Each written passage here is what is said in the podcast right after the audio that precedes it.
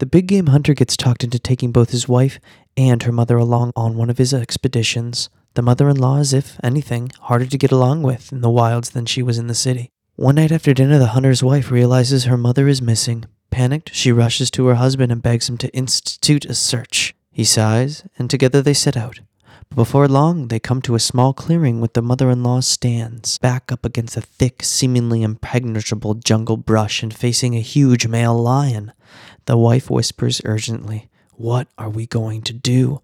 Nothing whatsoever, responds the husband. The lion got himself into this mess. Now he can get himself out.